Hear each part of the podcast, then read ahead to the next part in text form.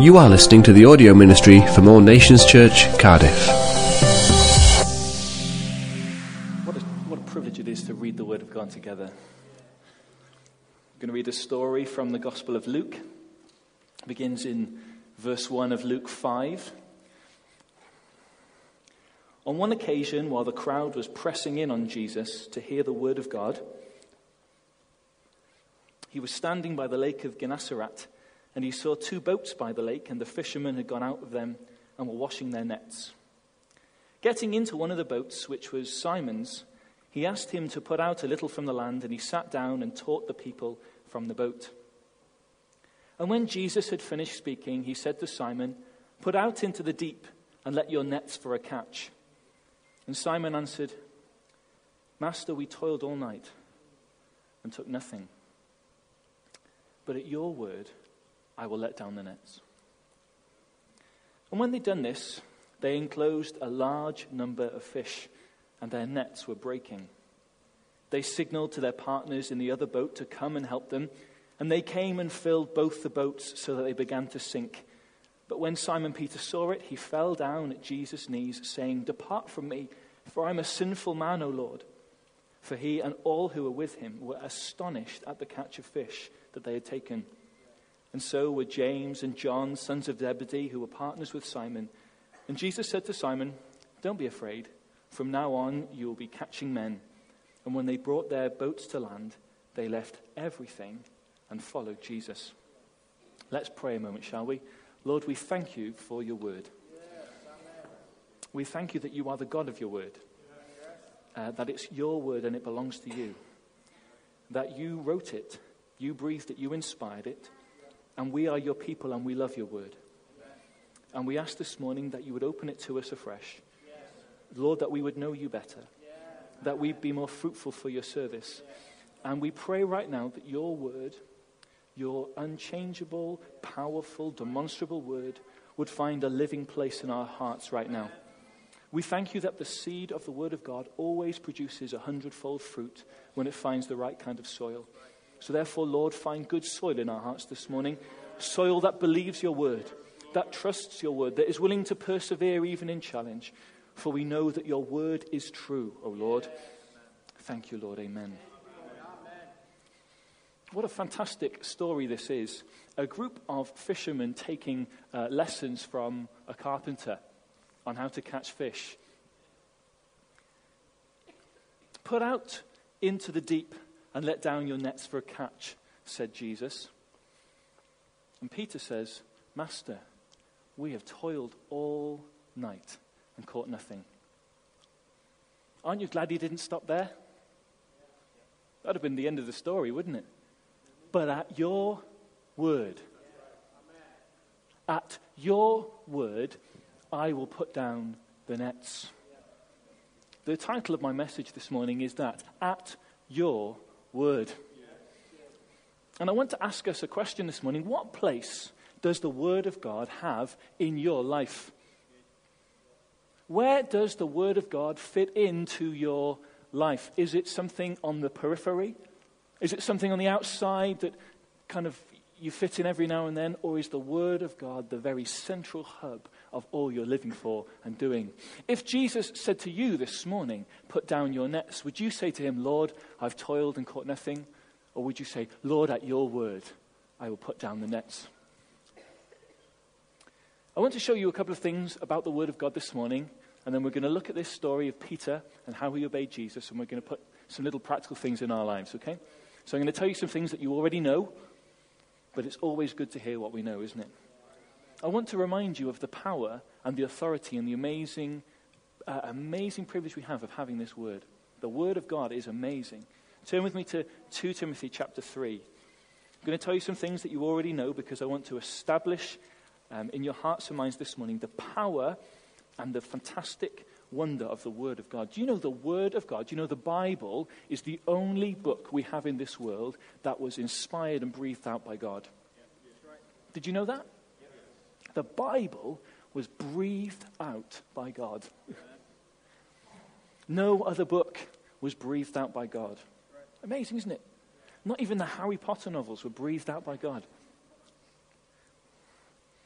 Not even your favorite Christian author, Tozer, Bill Johnson, Roger Aubrey, none of them, none of their, their writings were breathed out by God in the way that the Bible was breathed out by God. And the Bible tells us that. I'm, I'm not making it up. Let's look in 2 Timothy chapter 3, verse 16. There's some really good 316s in the Bible, and this is one of them. All scripture is breathed out by God and profitable for teaching, for reproof, for correction, and for training in righteousness, that the man of God may be competent, equipped for every good work. Say that with me. All scripture, All scripture is breathed out by God.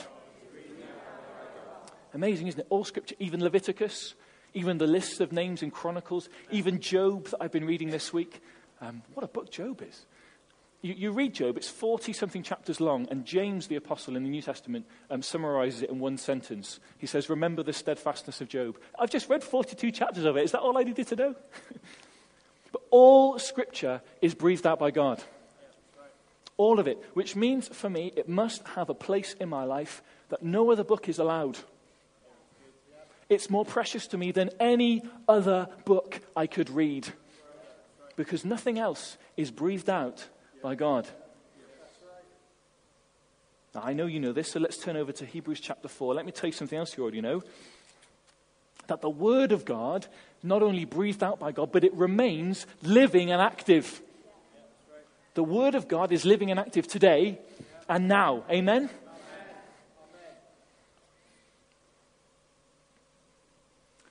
Hebrews chapter 4 and verse 12 says, The Word of God is living and active. Say with me, the Word of God, is living and active.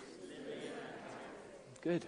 Not was living and active, not will be one day for someone else. The Word of God is living and active. Let's go back to the verse. Sharper than any two edged sword, piercing to the division of soul and of spirit, of joints and of marrow, discerning the thoughts and intentions of the heart. Do you know the Bible reads you when you read it? Often we read the Bible, and sometimes, occasionally, you may say, Oh, I didn't get anything out of the Bible this morning. Didn't get anything out of the preacher this morning. Do you know the Bible reads you while you're reading it? It's judging the thoughts and intentions of your heart. Have you ever wondered if the Bible says to you, I'm not getting much out of you this morning? the Bible is the only book that reads you while you're reading it. It's judging your thoughts and your intentions as you're reading the Word. God knows whether you believe His Word or not as you're reading it. You can't hide it, can you? Because the Word of God is living and active. It's sharper than 3D, it's more precise than high definition, it's bigger than IMAX. It's living and active. Now, I know you know this, so let me tell you something else that I know you already know. 1 Peter chapter 1. The Word of God is breathed out by God. The Word of God is living and active, and the Word of God never changes.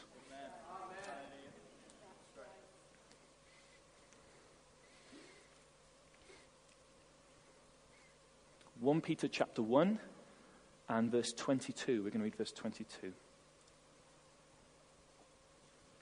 Having purified your souls by your obedience to the truth for a sincere brotherly love, love one another earnestly from a pure heart. Since you've been born again, not of perishable seed, but of imperishable, through the living and abiding word of God. For all flesh is like grass, and its glory like the flower of the grass. The grass withers and the flower falls, but the word of the Lord remains forever. And this word is the good news that was preached to you. Say that with me. The word of the Lord, remains forever. How long? How long? Not, not a thousand years? Not two thousand years? Not five thousand years? How long? The word of the Lord remains forever. So is it remaining today? Is it alive today? Is it living today? Is it breathed out by God today? My goodness, we're in for an adventure then, aren't we? So let me ask you again what place does this God breathed, living and active and eternal word have in your life? Let's go back to our friend Peter, shall we? What did it mean for Peter? What did it mean for Peter? What did it mean for Peter when Jesus gave him a command? What place did the word of God, what place did the command of Jesus have in Peter's life?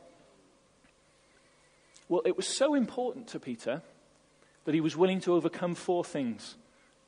The first thing was this Peter was willing to overcome physical tiredness to see the word of God fulfilled in his life. You see, they've been up all night.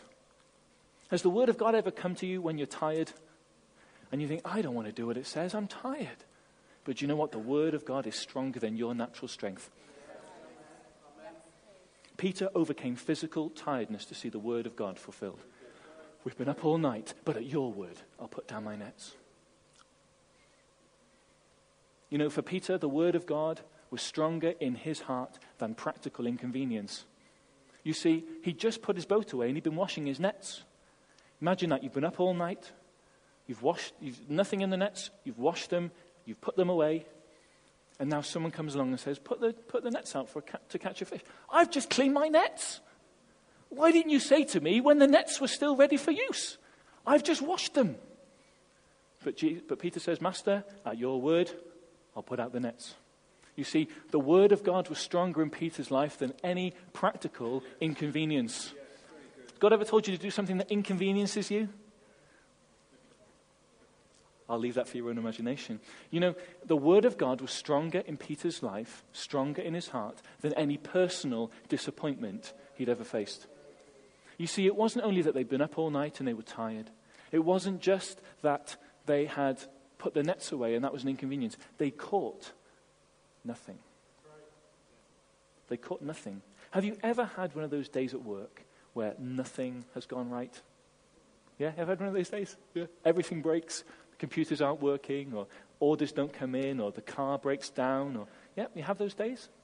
Cast your mind back to Cast, cast your mind back to one of those days in work when it's not gone well. The business is failing. There's no money to pay the staff. Everything, everything has failed. That's the kind of day that Peter just had. They caught nothing. No thing. No fish. They've been out all night and they caught nothing. That is a bad day for a fisherman. They must have been angry, must have been tired, must have been frustrated that they've been out working hard all night and they'd not caught a single fish. Not even, you know, not even a tiny little goldfish, not even an old boot, not even a lawnmower that someone's discarded, you know, by the canal or something. They'd caught nothing. That must have been really, really disappointing. You ever had anything disappointing happen to you? Ever put your hopes on something and it's not come to pass? And you thought, I'm just going to give up now. Peter felt like that. Wanted to give up, wanted to go home.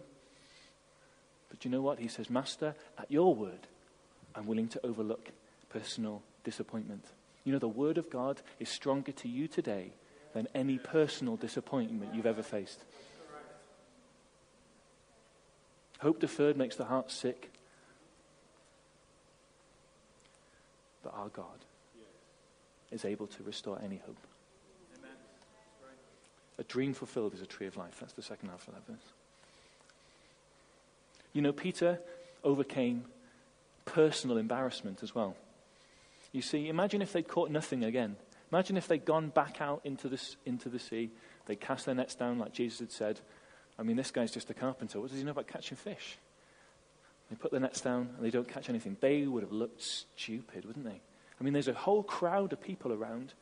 Jesus is preaching the word to them.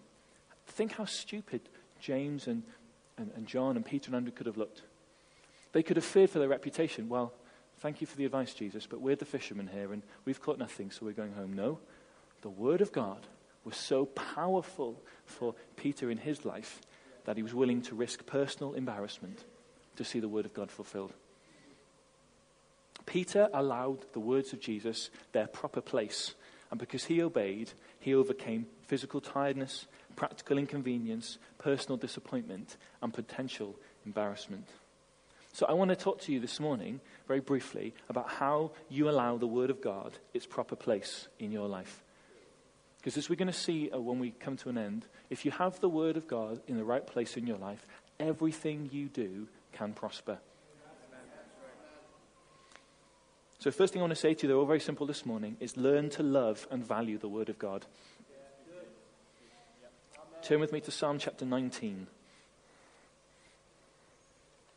These are all very simple. I'm going to give you the today. I'm not going to give you any Bible reading plans or top 10 tips on how to get lifetime prophecies or anything like that. I'm just going to give you some simple things that I've done that have helped me get the Word of God in its proper place in my life. And when I've made mistakes and allowed the Word of God to drift away from its proper place, these are the things I've done to make it right again. So the first thing I want to say to you is this learn to love and value the Word of God. Do you love Jesus? Then you will love His Word.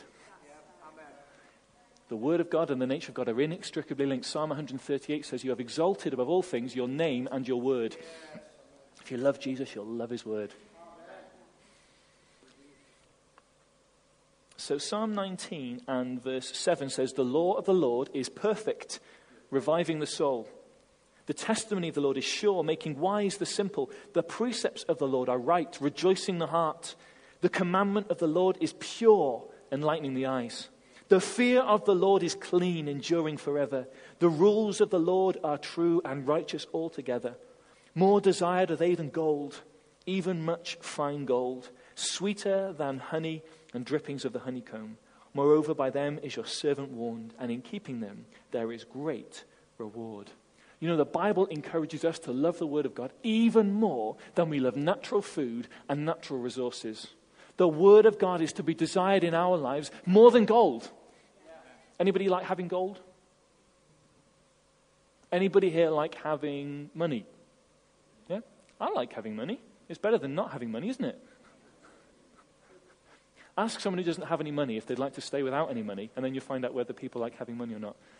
I'm not talking about loving money this morning. I'm not talking about worshipping money or possessions this morning, but it's great to have money. It's great to have um, money that I can use to meet my needs, to pay for food and clothing, to pay my mortgage. Isn't it great to have a God who supplies all these things? And yet the Word of God tells us that we are to value His Word more than any gold. Anything that we could have, any practical means of supply, the Word of God is more important to us than that. The Word of God is more important to us than honey. The sweetest and finest of foods, the Word of God is more valuable to us than any natural food. We'd rather go without natural food in our day than go without spiritual food, wouldn't we? We love the Word of God. Let me show you something in Psalm 112.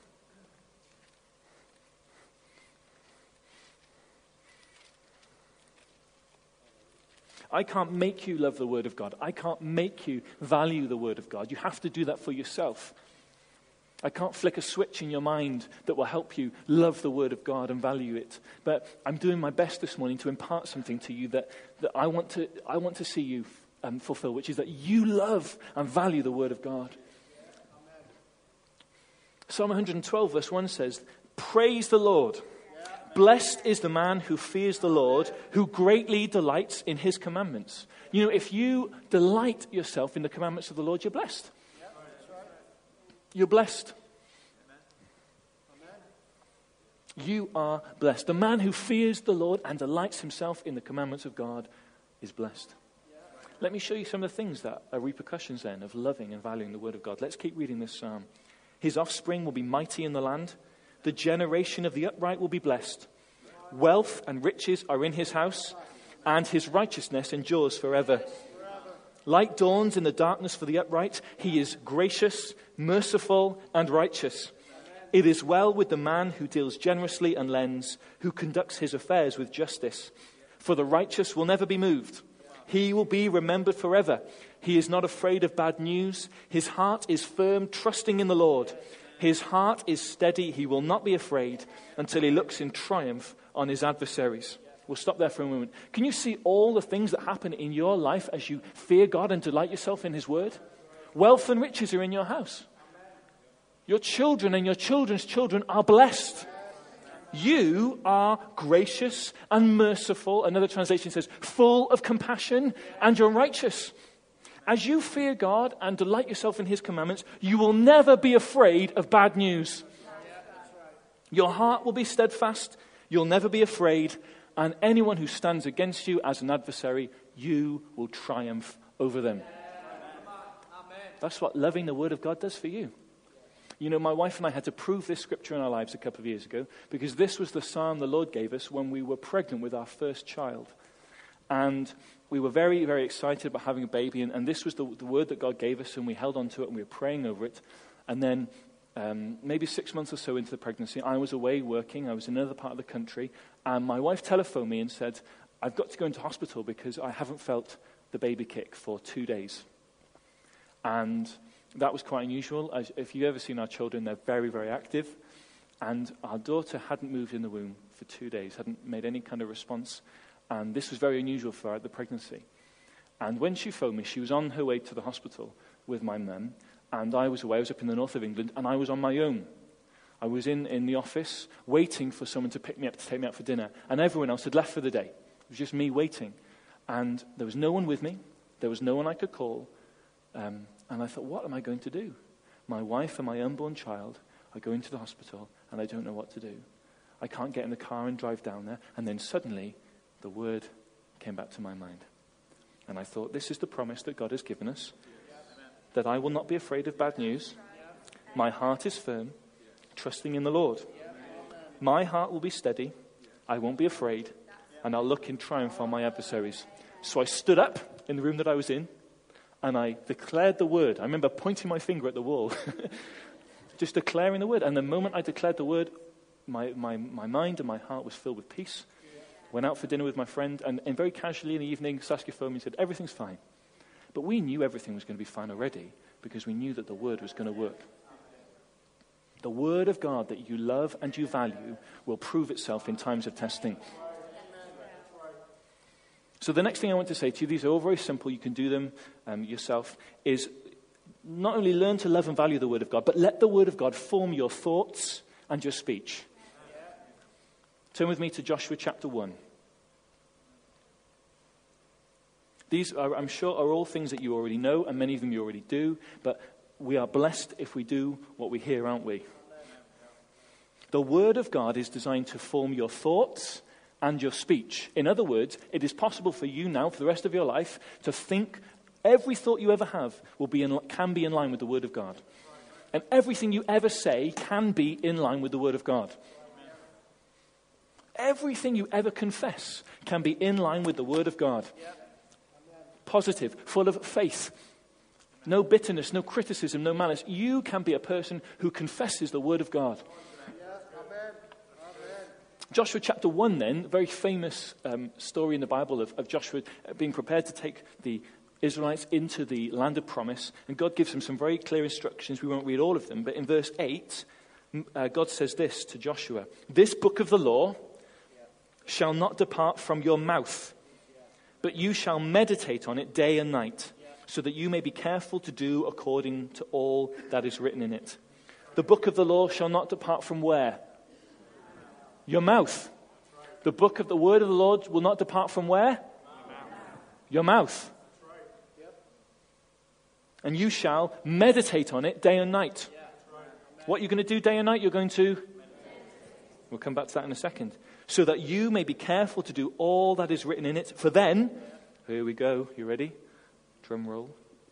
For then you will make your way prosperous, and then you will have good success. Who wants to be prosperous? No, no, I didn't ask you to put your hands up. Who wants to be prosperous? Who wants to succeed? Yeah? Because the word's not going to depart from your mouth, is it? Yeah? The word of God can motivate all your thoughts and all your words if you do what this scripture says. Don't let it depart from your mouth and think about it day and night. I was sick in my body a couple of weeks ago, the week before last, and all my family were away. I was lying in bed um, late one night with incredibly bad stomach pains. And um, for a moment, I thought, what am I going to do? I'm not sure I'm going to be able to get to sleep, and there's no one here who can help me. And a verse of scripture came to my mind. His divine power has given us everything we need for life and godliness through our knowledge of Him.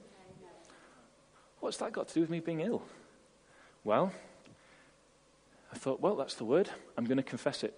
So I began to say it. Then I began to think about it. His divine power has given me everything I need for life and godliness through my knowledge of Him. Everything I need. Everything I need. His divine power has given me. I've not given it to me. His divine power has given it to everything. And before I knew it, I was asleep. Fell fast asleep. Because I wasn't focusing on the circumstance. I wasn't focusing on the pain. I was meditating on the Word of God. Focus your faith on the Word of God. If you're facing a challenge of sickness, find a scripture that promises you healing and meditate on it and confess it until you see a change. If you're facing challenges in your finance, the word is full of promises that you can confess and meditate on that will prove God right in your finances. You've got children who are away from God, find a promise in the word that says you and all your household shall be saved and think about it and confess it until you see them come home. My dear friends, the word of God is never ever going to change. So if you have a circumstance that doesn't line up with the word, the circumstance has got to change. It's got to change. In fact, tell the circumstance it's going to change because it has to. Remember, a couple of years ago, the Lord gave us a promise in our lives, and we shared it with some of our friends, and then everything in our life happened contrary to that promise. I thought, what on earth is going on? Everything seemed to be going wrong. Everything we tried to do was failing. And I thought, God, you gave us this promise. And he said, Yes, are you going to believe my word or are you going to believe the circumstance? And I said, Lord, I'm going to believe your word. Do you know the circumstances didn't change straight away, but my attitude towards the circumstances changed because I was expecting the word to be fulfilled. And you know what? Every single one of those circumstances turned around. Why? Because the word of God is never going to change. The word of God is going to remain forever. So if you have a promise, you can hold on to it no matter the difficult circumstances. You can say, Lord, I've been up all night toiling, but at your word, I'll put my nets back into the sea. Now, you'll love this next one. T shared this, this with us last week as well. Put the word of God into practice. Turn with me to the book of James.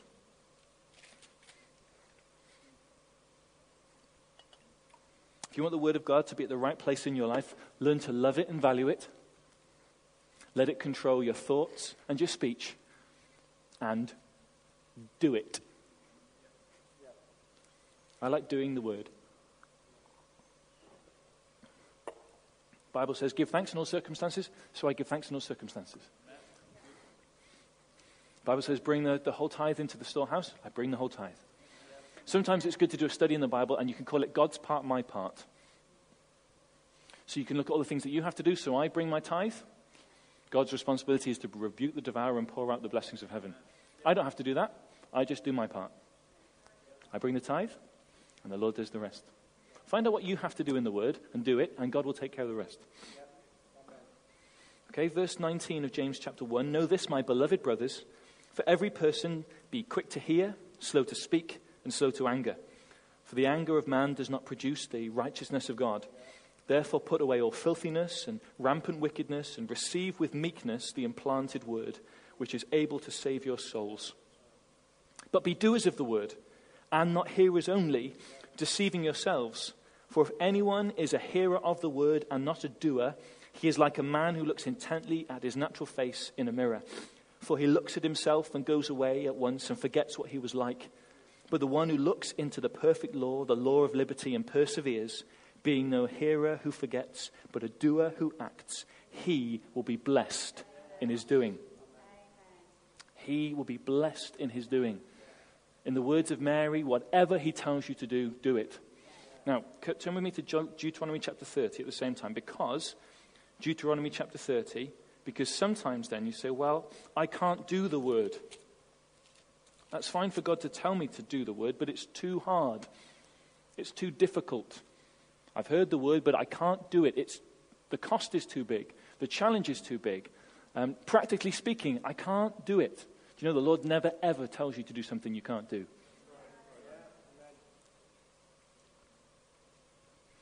Even in the law, as we'll see, the Lord knew his people could perform his word.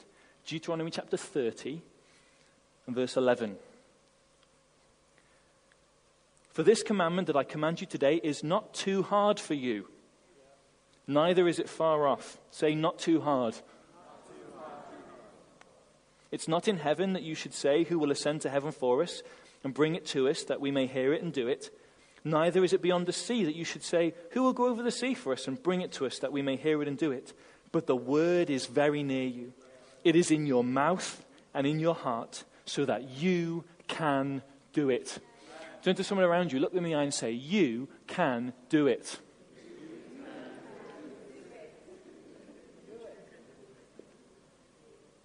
The Word of God is not too hard, it's not too far away. It's in your mouth, it's in your heart, so that you can do it. Say that with me. Do it.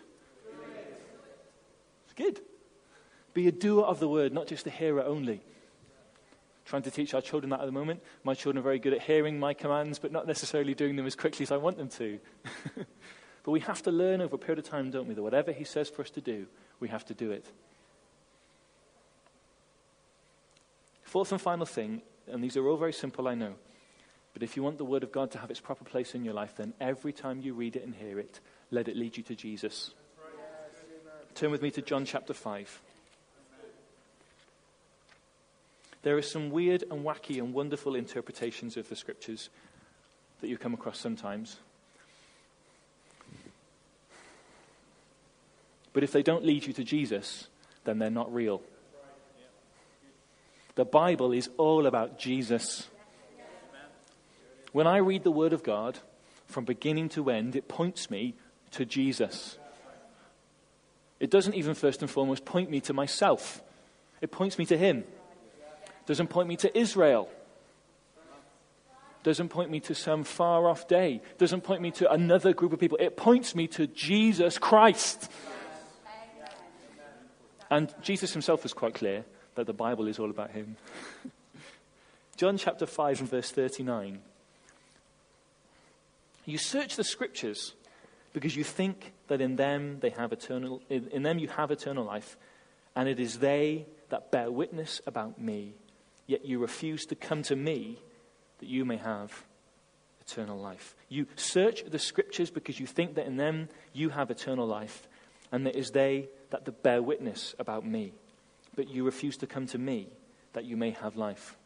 You know, you could d- develop a lifestyle where you're reading the Bible every day, you're confessing it, um, you're, you're using it to pray with, you're writing it on your walls, you're learning it off by heart, you're teaching it to your kids, and yet you could, part, you could ignore the central tenet of the Bible, which is this that it's all about Jesus.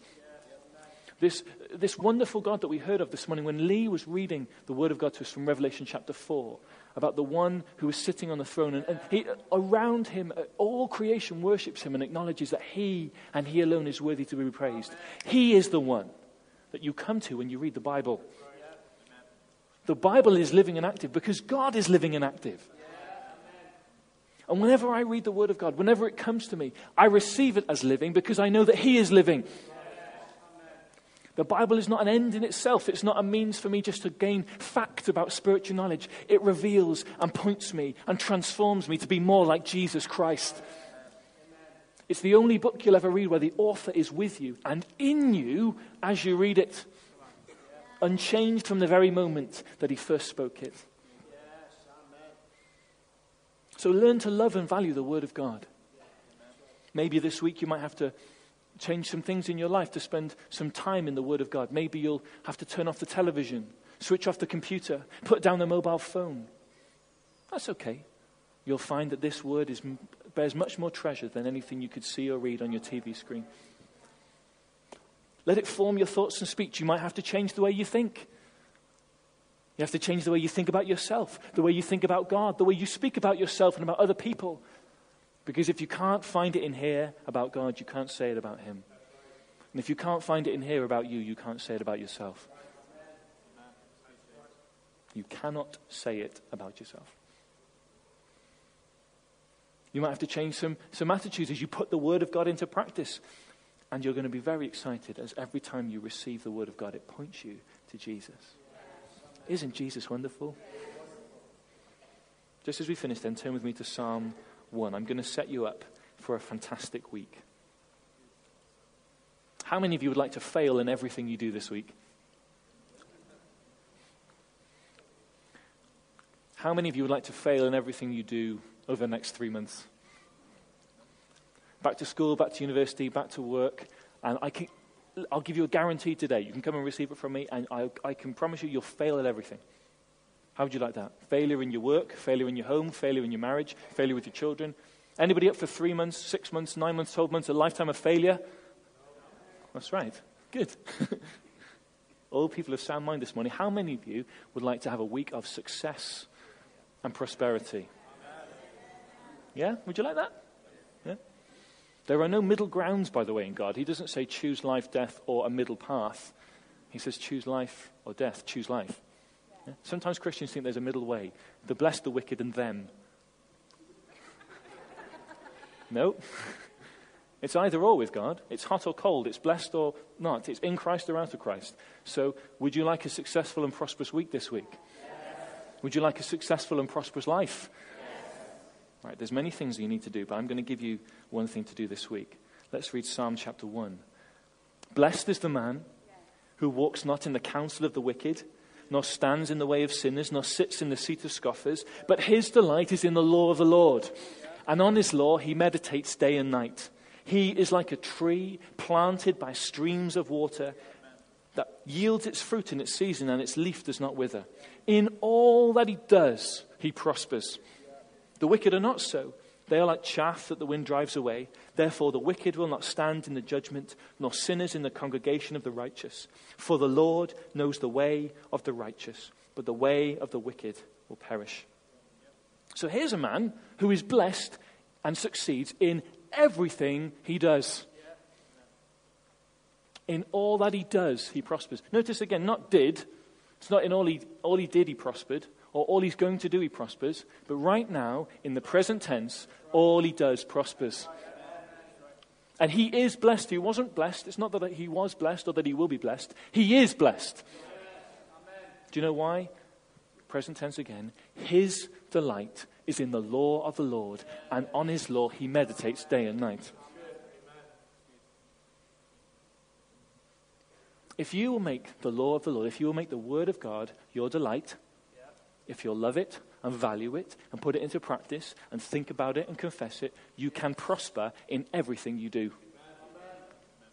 Now, sometimes we think about prosperity and we reduce it down to um, financial success. Now, that's part of it, yes. But prosperity in the Bible, t- it means success, advance, victory.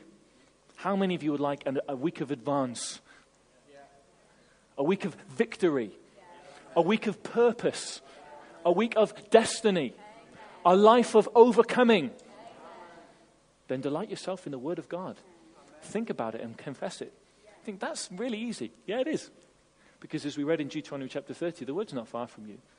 It's near you, so you can do it. In the story we read today, Peter put the word of God into practice and he prospered. The psalmist describes a man who delights himself in the word, meditating on it, and he prospers. You can live by the word of God as well and prosper. Allow the word of God its right place in your life. Put it into practice even when you face physical tiredness or practical inconvenience or personal disappointment or potential embarrassment. Why?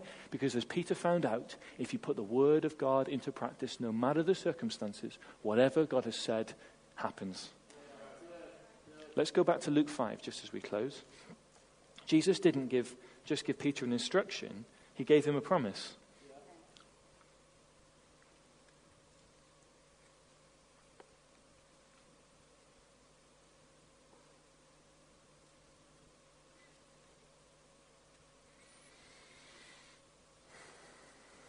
We'll just read one verse from the story as we finish. Luke chapter 5 and verse 4. When Jesus had finished speaking, he said to Simon, Put out into the deep and let down your nets for a catch. Jesus didn't just give him an instruction, he guaranteed him what was going to happen when he did it. Put the nets down, and what's going to happen? You're going to get a catch. And what happened? Yeah, let's just check. What does the word say? Verse 6. When they'd done this, they enclosed a large number of fish and the nets were breaking. Wow, Jesus told them to do something and it worked. Jesus told them to do something and it worked. You know, when Jesus tells you to do something, if you do it, it works. It works. So live your life at His word. not at your circumstances. You live your life at His words, not the words of those around you. 1 John chapter 5 says that if we receive the testimony of men, the testimony of God is greater. What that means is even when men tell you the facts as best as they can from their natural point of view, whatever God says, if that's um, if it's contradictory with that, whatever God says is true. Amen? Let's pray, shall we? Father, we thank you for your word. We thank you for its living and active power. And we thank you that we're a people of your word. We love you and we love your word, and we want to be those who respond to you at your word. Therefore, this week I ask that you'd help us all find proper place in our hearts and minds for your word. That we would look to you and see you as a God who always performs what he promises, who keeps covenant forever, who never fails us or leaves us or forsakes us. And that whatever you say to us, Lord, we can trust you that you'll bring it about. Lord, you're faithful to your word.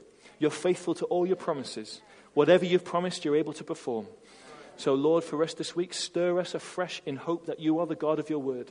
Cause us to love it, to live it, to communicate it well. Cause us to think about it and confess it, that in everything we do, we may prosper, Lord, and that you may be glorified in it all. In Jesus' name we pray. Amen. Amen. Amen. You have been listening to a message from All Nations Church Cardiff. To download other messages, subscribe to our podcast, or find out more about us, log on to www.allnationschurch.org.uk. Thank you.